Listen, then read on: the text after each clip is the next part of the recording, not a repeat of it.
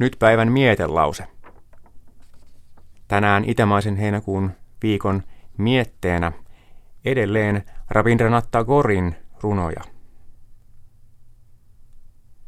Tekijä oli intialainen kirjailija, filosofi, lauluntekijä ja muusikko.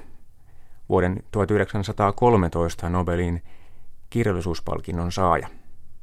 Uhrilauluja teoksesta katkelma nytkin.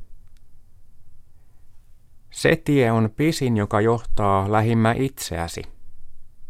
Ja se harjoitus on vaikein, jolla yksinkertaisin sävel saavutetaan.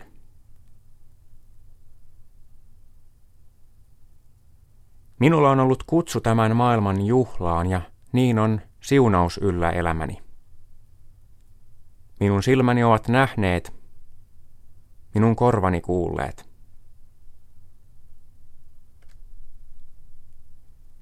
Sinun auringonsäteesi tulee alas tämän minun maani pinnalle.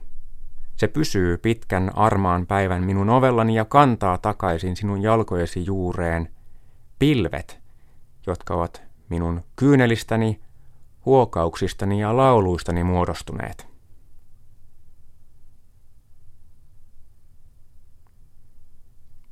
Ellet sinä puhu, tahdon täyttää sydämeni sinun vaitiolollasi ja olla kärsivällinen.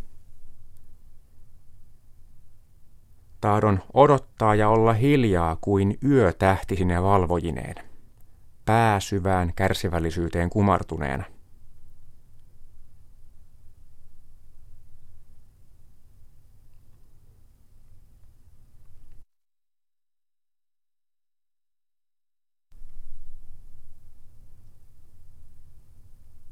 Tässä mietelauseessa oli otteita Rabindranath Tagorin kirjasta Uhrilauluja.